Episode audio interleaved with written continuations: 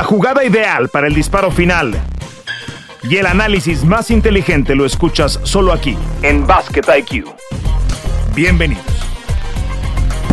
Bienvenidos a Basket IQ, me da mucho gusto saludarlos el día de hoy, después de que ha pasado la fecha límite de canjes y tenemos a un personaje de lujo para platicarlo, para analizarlo, para deshebrarlo y para que extienda, para que elabore, profundice en algo que a mí me llamó la atención en redes sociales, Chapu Nocioni, Andrés Chapu Nocioni, sobre los canjes y los impactos que va a tener en la segunda mitad de campaña. ¿Cómo andas, Chapu? Qué gusto saludarte, te mando un abrazo. Bueno, un gusto, ¿cómo estás? Bueno, acá andamos, eh, siguiendo la NBA como siempre, apasionante con estos nuevos cambios y disfrutando de esa liga americana que tanto nos gusta. Chapu, obviamente el, canje que más llama la atención, sobre el que más eh, hablaron los medios, al que más tiempo le hemos dedicado, ha sido el, el Harden Simmons.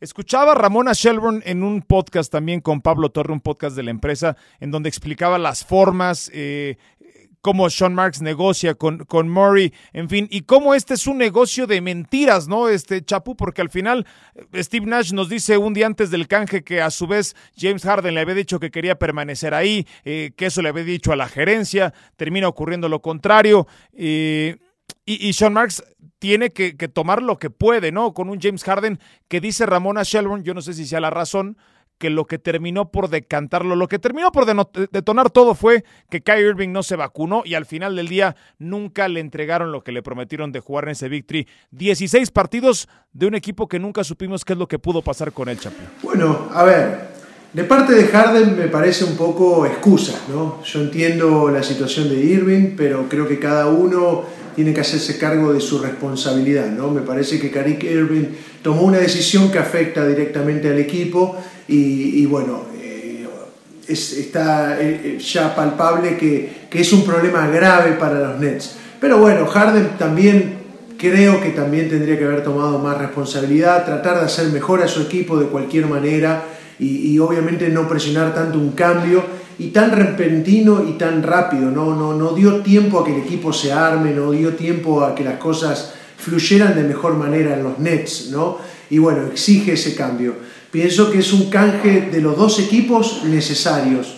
Eh, obviamente que para mí Filadelfia era mucho más necesario por tener Simmons eh, totalmente parado, sin darle nada y ya totalmente definido de no querer jugar. ¿no? Entonces me parece que ha sido un canje que me parece que a los dos le ha venido bastante bien, ¿no? me parece a mí.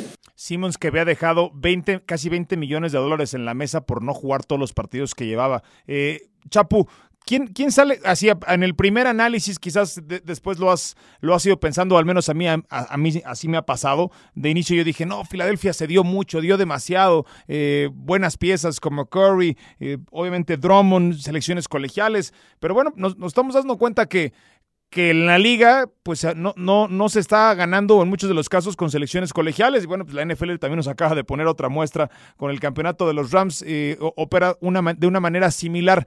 Pero ¿quién termina ganando y quién termina perdiendo en los assets que intercambian los dos equipos? Bueno, a ver, como te dije anteriormente, a mí, a mí la impresión mía es que los dos terminan bastante bien posicionados, según los gustos también.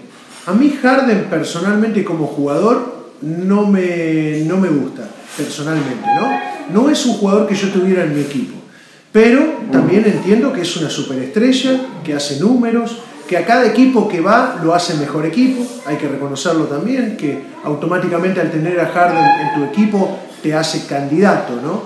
Y a mí me parece que los Nets reciben a Kerry, que es un jugador que está en de forma extraordinaria, lo demostró anoche con sus números y ganando el primer partido con los Nets, y además recibe a Drummond, que bueno, es un jugador que no, no está en la liga un poco a la deriva, podríamos decir, como que no, no se asienta bien, pero recibe a un Simmons, que si vos lo armás con Kevin Durant, eh, lo armás con Karik Irving, me parece un jugador para mí eh, extraordinario. No, no nos olvidemos que estuvo segundo en la lucha por el mejor defensor el año pasado, ¿no? No es un jugador eh, que por más que tiene un bajón anímico muy importante y que no tuvo un final de temporada muy bueno el año pasado, es un jugador all-star, no, no, no nos olvidemos de eso. Así que me parece que está bastante equiparado el, pase, ¿no? No, ¿no? no, le veo tampoco un gran ganador y un gran perdedor. Me parece que es bastante igualado, ¿no? A, mí me hace sentido, Chapu, y, yo coincido contigo. A mí, a mí Harden me puede llegar a parecer hasta nocivo, mismo caso de, Russell Westbrook, ¿no? Eh, eh, y, te leí y decías, no, no las estadísticas, estamos en una era en la que las estadísticas son estadísticas vacías en muchos de los casos, ¿no? Porque no te llevan a ser un mejor equipo y a ganar más partidos y mucho menos a ganar partidos trascendentes. Pero bueno, ese es otro análisis. Puedo entender cómo va a funcionar el equipo de Brooklyn porque ahora tienen aparentemente a uno de los mejores defensores perimetrales de la liga, Ben Simmons, y cuando regrese Kevin Durant, quizás al mejor anotador perimetral que tiene la liga. Y, bueno, en Kevin, en, Kevin Durant y, y en su regreso es en lo que está confiando este equipo de Brooklyn. Entiendo cómo puede operar Steve Nash, pero dime, dime cómo va a operar ahora Filadelfia de una manera completamente distinta, con, con alguien que bota la pelota 17 segundos y donde tienes al candidato número uno para ser MVP y que lo nutrías una y otra vez y que es un tipo que también necesita la pelota en sus manos. ¿Cómo diablos va a hacer Rivers para cambiar a media temporada un equipo que no estaba descompuesto y que no había que arreglar? Mira, eh, no es fácil, no es fácil incorporar a un jugador tan decisivo, tan protagonista y con, como vos decís, ¿no? con la con la pelota en la mano tanto tiempo. Pero bueno, se puede adaptar que es muy buen pasador, sobre todo en lo que es pick and roll, se puede adaptar con eso, se puede adaptar que también tiene que entender de que por ahí puedes volver a ser un tirador de situaciones estáticas después de un juego interior generado por Embiid, eso también Harden lo va a tener que adaptar. Me parece que es un jugador que se puede adaptar al sistema de Filadelfia, pero también hay que pensar una cosa, ¿Realmente Filadelfia era candidato sin Harden? ¿Filadelfia tenía chance de ser campeón de la NBA? Me parece que no, no era un claro o firme candidato. Así que recibir a Harden me parece que lo pone en esa categoría. Entonces me parece que Filadelfia hace un movimiento correcto. ¿Está al nivel de Milwaukee ya, Chapú? ¿Está al nivel de Milwaukee o está al nivel de Brooklyn? A ver, a nombres eh, podríamos decir que sí, pero bueno, eh, Brooklyn Nets era el, el, candidato número uno de la NBA, de la casa de apuestas, de todo lo que vos me preguntabas y vos a mí me decías, para mí Nets, los armados como estaban, eran claro candidato. Y bueno, la NBA en este momento está muy, yo digo, revuelta, ¿no? Porque no hay un claro candidato. No hay un equipo que, que vos digas va a ser el dominante, se lo ve venir, eh, de a poquito como va creciendo la temporada. Me parece que están cuatro, cinco, seis equipos sólidos y, creo que esos son los equipos que van a pelear hasta el final y muy difícil de poder dar a un campeón, ¿no? muy difícil al día de hoy. ¿Qué, opinas cuando dicen que Ben Simmons no está listo para jugar? Pues qué diablos ha estado haciendo durante los últimos seis meses, Chapo. Yo, yo entendería que si alguien está perdiendo dinero por no jugar, a lo único a lo que se dedica es a prepararse físicamente, ¿no? Y no salir del gimnasio y mantenerse preparando. Al menos me, me imagino que alguien como tú a eso se dedicaría, pero bueno, entiendo que tú estás cortado con otra tijera. ¿Qué, te viene a la cabeza cuando después de que te das cuenta que no juega toda la temporada y que tiene tantas revanchas pendientes o debería tenerlas, un muchacho como Ben Simmons no está listo para jugar y estaba escuchando que ni siquiera pudiera estar listo para jugar el 10 de marzo cuando se enfrente Brooklyn contra Filadelfia? Es un caso muy raro, ¿no? Porque es lo que vos decís. Eh, él tendría que haber estado trabajando, obviamente preparándose físicamente. Me parece que le ha afectado sobre todo la salud mental de su juego, de su vida, lo que ha pasado el año pasado, ¿no? Eh, sobre el final del torneo, en el cual fue literalmente tirado a los leones, ¿no? Básicamente diciendo que culpa de él, Filadelfia no había llegado a estar en lo que era la final de conferencia. Eh, y bueno, me parece que le afectó mucho. Eh, también es verdad que los Nets reciben, perdón, los Philadelphia reciben a, un Harden que también se tiene que poner en forma y esperar hasta después del All-Star. Eh, es muy raro. Yo no sé si la pandemia ha cambiado un poco la filosofía de los jugadores de ver la manera de prepararse o qué, pero, pero es muy raro porque Harden venía de jugar, venía de estar bien y bueno, ahora toma la decisión de, de esperar hasta después del All-Star. No sé, Simmons eh, también está teniendo problemas. Eh, es un canje, como te digo, que creo que los dos se han desprendido de cosas que les parecía negativa para el equipo, ¿no? Eh, me parece que Harden ya se estaba quejando mucho, ya no estaba cómodo y lo han cambiado. Y Simons totalmente claro de que no estaba cómodo en Filadelfia. Así que ha sido un canje de desprenderse, podríamos decir, de, cosas malas, podríamos decir. Que yo, yo, yo, no, yo no termino de entender si se desprende de un problema mayor del que recibe Steve Nash ahora en la banca recibiendo a Simmons y dejar ir, y dejar ir a Harden. O sea, no, no, sé cómo queda la ecuación. Mira, lo que, sí te, lo que sí te digo una cosa, es una apuesta más a largo plazo de los Nets que de los de Filadelfia. Filadelfia hace una apuesta para el presente, hace una apuesta para ahora, ya mismo, tratar de ponerse en una situación de candidato después de varios años que se piensa que Filadelfia podría estar en una final, ¿no? Sí. yo creo que ese es el movimiento. Los Nets han buscado a un jugador que, bueno, tiene 25 años, tiene un futuro. Eh, creo que llevándolo adecuadamente y haciéndolo que se adapte de la mejor manera, es una apuesta un poco más a futuro, ¿no? Me parece a mí. Sí, pensando en la extensión de contrato de Durant y de, y de Irving y, a esperar qué es lo que va a pasar con Irving, si se va a vacunar o no. Me parece que no. Y la regulación de, Nueva York, si es que va a cambiar y que le pudiese permitir jugar los partidos eh, eh, como local, ¿no? En la postemporada. Eh, Chapu, ¿algún otro canje? A mí me llama la atención lo de Porzingis. Los, los Mavericks dijeron: esta, esta dinámica, esta narrativa no nos va a funcionar. Lo dejan ir. ¿Quién gana? ¿Quién pierde? Llega Dinwiddie, llega Bertans. ¿A ti qué te pareció ese canje?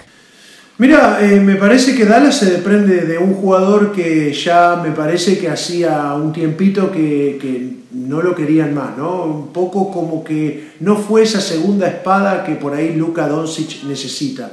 Recibe jugadores, Dinwiddie y Bertan, que no son estelares, no son jugadores extraordinarios, pero bueno, son jugadores que pueden ayudar a que Dallas siga siendo competitivo, ¿no? Pero el gran desafío eh, y, que al menos juega, ¿no? Porque también esa fue otra con Porzingis. Bueno, bueno, bueno, bueno, Porzingis tuvo muchas lesiones, exactamente. Por lo menos son jugadores que, que dan un poco más de solidez a la hora de estar dentro del campo.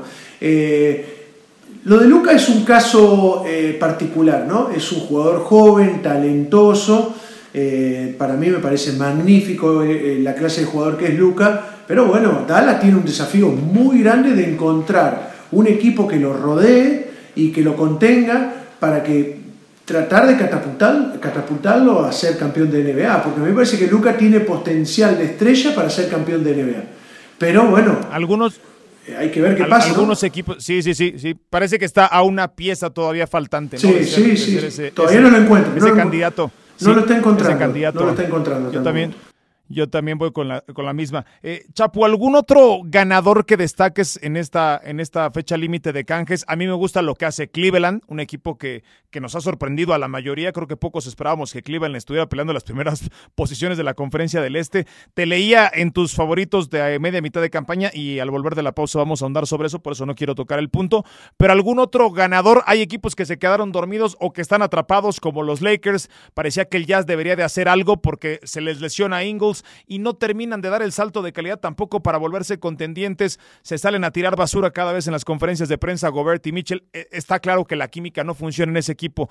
¿Quién más piensas que ganó en esta fecha límite de canjes? No, mira, eh, yo creo que no, no hay un ganador específico, sí hay eh, tendencias de equipos que han querido eh, tomar un rumbo totalmente diferente. Indiana Pacers es uno de los equipos que ha eh, cambiado su rumbo, ¿no? Ha entregado... Muy, raro eso, ¿no, Chapú? A mí me pareció muy raro lo de, lo de Halliburton por Sabón. No terminé de entenderlo. No, no, no entiendo a Sacramento. Sí a Indiana, que por ahí Indiana vio que, que, no sé, había algún problema, me imagino, en el equipo, en la dinámica, no le gustaba cómo iba el funcionamiento del equipo después del año pasado no hacerlo tan mal. Eh, y bueno, reciben un joven talento que a mí me parece que tiene un potencial de crecimiento muy grande y no entiendo por qué Sacramento querer sacárselo de encima de esa manera tan rápida, ¿no? Sí, sí, eh, eh, está bien que reciba a Sabonis, que es un jugador consolidado, que les puede dar la oportunidad de jugar un play-in, eh, y eso es positivo para el equipo de Sacramento. Pero ya estaba en play-in, digamos, con, con, el mismo jugador joven, que me parece a mí es un, un jugador que puede tener futuro en NBA. Y después, bueno, Portland, por ejemplo, claramente entró una reconstrucción tremenda. Hay que ver si su estrella, obviamente Lillard, eh, va a querer, eh, eh, digamos, volver a tener una una reconstrucción de equipo y, bueno, veremos qué es lo que pasa, ¿no? Todo apunta, Chapu, a que, a que, bueno, obviamente sacando a McCollum, hacen espacio en el tope salarial, le van a pagar más dinero a, Anthony Simons. Me parece que están tratando de reconstruir y, trataron de convencer en estos movimientos a Dame Lillard. Así lo, así lo interpreto, ¿no? Una, una campaña que que no va a llegar a mucho, que se van a quedar ahí en el play-in tournament, ¿no? Que están peleando en la posición 9-10 con los Lakers. Eh, vamos a hacer una breve pausa, Chapu, y rezamos para platicar con tus favoritos de mitad de temporada, si te parece. Esto es Basket IQ, suscríbase cada martes una nueva entrega, dele like y le va a llegar la notificación cuando haya un nuevo capítulo disponible. Ya volvemos. Esto es Basket IQ. Regresamos. De regreso a Basket IQ, hoy con invitado de lujo con Andrés Chapu Nocioni ya teníamos ganas que estuvieras con nosotros, Chapu. Gracias por tomarnos la invitación. Y estaba revisando en, tu Instagram y invito a todos a que sigan al Chapu en chapu.nocioni en Instagram. Tu listado de candidato, los Suns, me hace mucho sentido. La sorpresa, los Cavaliers, en, en, esa coincidiremos la mayoría aunado a los Toros de Chicago, ¿no? Chicago creo que también, No, esperamos, o al menos los primeros 30 partidos después han, encontrado un buen golpe de realidad, ¿no, Chapu? Sí, lo que pasa es que, bueno, tampoco puedo poner una lista completa de todos los equipos que me gustan, entonces, bueno, traté de reducir, me parece que Phoenix en este momento es el equipo más completo. Y esto quiero hacer un paréntesis. Eh, este año se está demostrando que no es sinónimo de ganar cuando uno crea equipos con superestrellas, ¿no? Ese Big Three o esos super equipos. Eso, es muy sano, ¿no, Chapú? Eh, la verdad que sí, la verdad que es buenísimo. Eso, eso eh, me parece algo grandioso. Que, que, un equipo como Phoenix, Miami, Chicago, vos mismo lo dijiste, que Chicago, a ver, son jugadores de estrella los que han fichado, pero eh, lo han como armado y ensamblado, ¿no? Porque Lavin, eh, Pero nadie pensábamos que DeRozan iba a ser titular en el All-Star a los 32 años de edad. No, no, para nada, para nada. Pero son jugadores, no sé si estrellas, pero sí jugadores muy importantes en la NBA y han armado un gran equipo. Entonces eso está bueno, le hace bien a la, liga, le hace muy bien. Eh, porque vos si te pones a pensar, la liga empezó de una manera de super equipos. Lakers, Nets. Parecía, es más, yo los puse como candidato en la final a los dos equipos. En unas circunstancias normales era lo lógico. Claro. Pero, bueno, la, temporada nos está demostrando de que no es así y por suerte eh, los equipos están prevaleciendo, que eso es muy sano para la liga. Veo que también tienes en tus eh, selecciones a los Lakers y, destaco algo que pones aquí, sin alma, sin fuego. Y es que eso es, ese es el mayor problema de los Lakers. Lo platicaba yo con un amigo hace rato, Chapu, y en los partidos que pierden, los tiran por la borda. Y en los partidos que van ganando y que pueden ganar, toman unas decisiones tan sobradas, toman unas selecciones de tiro que dices, esa la tomas cuando vas ganando por 15, ¿no? no o sea, y se conforma con, un triple desde cualquier lugar. En fin, los Lakers, ¿por dónde pasa? Después escucho a LeBron James, después de una conferencia de prensa en un partido que pierden contra Portland, decir que se va a ir a abrir una botella de vino y se va a ir a relajar. Yo no sé si ese es el mensaje que necesita el resto del equipo de su líder. ¿Qué opinas de este caso en particular? Sí, completamente la decepción. Bueno, yo a Lebron, eh, por más que esté haciendo números, que vamos a debatir toda la vida de que la gente dice que es el mejor Lebron de la historia por los números, por esto, por lo que está consiguiendo. Porque puede terminar como líder anotador esta temporada. Exacto, exacto. Yo pienso que, a ver, eh, están sin alma. Este, son un equipo que me parece que el haber empezado perdiendo, con una dinámica de perder tantos partidos, y de no poder jugar juntos y todo eso está eh, trayendo consecuencias.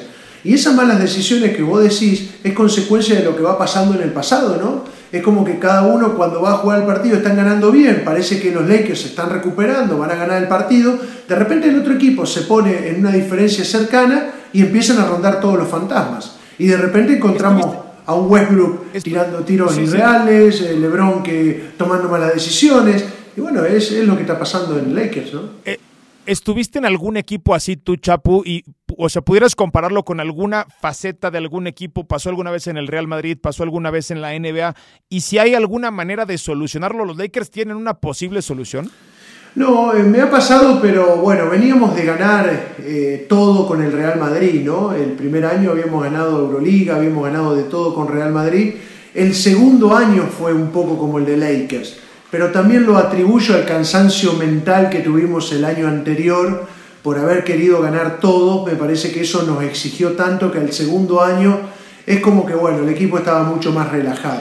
No creo que sea la situación similar de Lakers, porque Lakers en realidad no había ganado el año anterior, venía de una muy mala temporada, fichó a jugadores eh, como Westbrook eh, que estaban deseosos de poder ganar títulos y no ha funcionado bien. La verdad que la dinámica de Lakers es muy mala, eh, me parece que hay problemas en el vestuario, me parece que hay problemas de echarse la culpa del uno a los otros y eso es muy malo, es muy difícil de poder solucionar. Eh, puede mejorar Lakers, no digo que no, pero me parece que no, no va a ser fácil solucionar el problema que tiene Buckle en el vestuario. No, y que puede costar trabajo ¿eh? esta, esta dinámica y esta postura de divas de algunos jugadores. Y, lo de Westbrook, que ha, ha, venido a, ya obviamente con el periódico del día siguiente, pero pues ha dejado claro la mala decisión que tomó el equipo de los Lakers. ¿Tú lo hubieras llevado este, si hubieras sido el gerente general a Westbrook o, hubieras pensado en alguna otra opción? Porque de Rosen estaba en el radar y ve la campaña que está teniendo de Rosen. Insisto, esto lo decimos a toro pasado. ¿Tú lo hubieras llevado Chapu? Eh, bueno, a ver, no, no, no, soy fanático de jugadores como Westbrook o Harden. Ya eso lo aclaré varias veces. La gente por ahí me castiga un poco por opinar de esa manera, eh, pero no soy eh, fanático de esta clase de jugadores. Me parece que son jugadores que por ahí absorben demasiado juego y todo el juego del equipo se basa solamente en su toma de decisiones. Y me parece que eh, si, si elegiría, si tendría que elegir a uno de los dos, me inclino un poquito más por Harden porque me parece que toma mejores decisiones en el juego. Eh, Westbrook me parece que no toma buenas decisiones en el juego. Además, eh, se pierde totalmente en la defensa. Es un jugador que mm, hace muchos números. Además, Fer, para que entiendas algo, yo veo a Westbrook ahora y es el mismo jugador de hace 10 años atrás. No lo veo con una evolución de juego, con una lectura de juego. No hay evolución. Claro, no, hay una comprensión de juego, no hay un entendimiento del juego. Sí, sobre el eh, tema, el, tema de, Harden y de Westbrook es, es como elegir una manera de morir, ¿no? O sea, ¿cuál es la menos dolorosa? Habría que elegir alguna de las dos. Eh, y yo también voy contigo, con, con Harden. Lo de Westbrook, que sigue defendiendo, además, eh, increíblemente sus números. Dice, sigo posteando los mismos números. Bueno, pues números no están ayudando para nada a los Lakers de Los Ángeles. Y aquí hay una que sí me gustaría que defendieras, explicaras, profundizaras, porque no está en el top 3, creo que ni siquiera en el top 4 de candidatos de acuerdo a Las Vegas para ser el MVP, pero es una opinión de conocedor. ¿Por qué pones a Chris Paul como favorito para ser el MVP por arriba de Embiid, por arriba de Harden, perdón, por arriba de Embiid quiero decir, por arriba de Antetokounmpo y de Jokic? ¿Por qué Chris Paul, eh, Chapú? Bueno, pongo a Chris Paul porque cada vez que lo veo jugar, eh, no sé cómo explicarlo, eh, el conocimiento del juego, el, el, saber cada jugador dónde está en la cancha, la lectura del juego de que si tiene que llevar el ritmo o bajar el ritmo del juego, el control de juego cuando los partidos están definidos. La, la, verdad que me parece un jugador que viene ya del año pasado, a este año demostrando que se merece alguna vez meterlo, va, alguna vez no, ya estuvo varias veces, catalogarlo y ponerlo en MVP. Es un jugador que es el líder del mejor equipo de la NBA en este momento, es el líder del mejor equipo de NBA y me parece que se lo, se lo merece, ¿no? Se lo merece porque está haciendo una gran campaña. Obviamente que sí, hay jugadores que hacen mucho más números, y son mucho más impactantes a la hora de mirar la planilla, como decimos acá en Argentina, ¿no? Pero a mí me parece que lo que hace Chris Paul por el funcionamiento de Phoenix es extraordinario. Y Phoenix es el mejor equipo de la NBA en este momento y, y creo que va a ser muy difícil sacarle ese lugar. Entonces, eh, me parece que se merece ser catalogado MVP hasta el momento. ¿no? La, última, y, te suelto, Chapo, la última es porque no lo veía en este, en este listado, es eh, el coach del año. A mí me parece que lo que hace Bickerstaff es, es eh, quizás el que le está sacando agua a las piedras, el que hace más con menos. ¿A ti quién te gusta más como coach del año al, al corte de caja? bueno, entrenadores no sabría decirte uno. A mí siempre me gusta Popovich. me parece que cada vez que veo a San Antonio jugar me gusta, ¿viste? Pero no tengo uno específico, por eso no lo puse. Eh, me, gusta mucho obviamente Budenholzer, que es eh, de, Milwaukee, eh, porque me parece que está haciendo otra muy buena campaña con Milwaukee, que no es normal también salir campeón y volver a tener una muy buena campaña. Por ahí los jugadores se pueden llegar a relajar, se pueden llegar a, liberar un poco de la presión de, salir campeón otra vez y por ahí me parece que ese, ese trabajo del entrenador de seguir manteniendo a los, jugadores enfocados creo que es muy importante. Han tenido sus antibajos también Milwaukee, no, no, no ha sido sólido todo el año, pero bueno, eh, a comparación del, del año pasado está en un camino similar, podríamos decir, de menor a mayor. Sí, una campaña sólida, una buena temporada de Portis, han soltado de Vicenzo, llega Ibaka, un equipo que, que, pues sigue siendo contendiente serio en la conferencia del Este. A mí me gusta también el trabajo que está haciendo Billy Donovan con el equipo de los Toros de Chicago. Por supuesto. Una magnífica temporada. sí. sí. una magnífica temporada la de Chicago.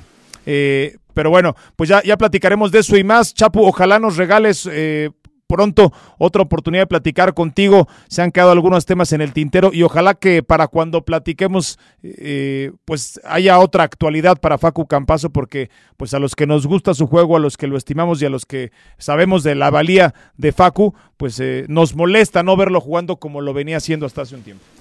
Bueno, sí, ojalá, ojalá podamos ver a Facu mucho más sólido en su equipo y en la NBA. Pero bueno, la NBA es una liga muy competitiva, es una liga donde por ejemplo Facu nunca se pensaba que podía llegar un jugador como Highland y empezar a sacarle minutos y empezar a sacarle protagonismo.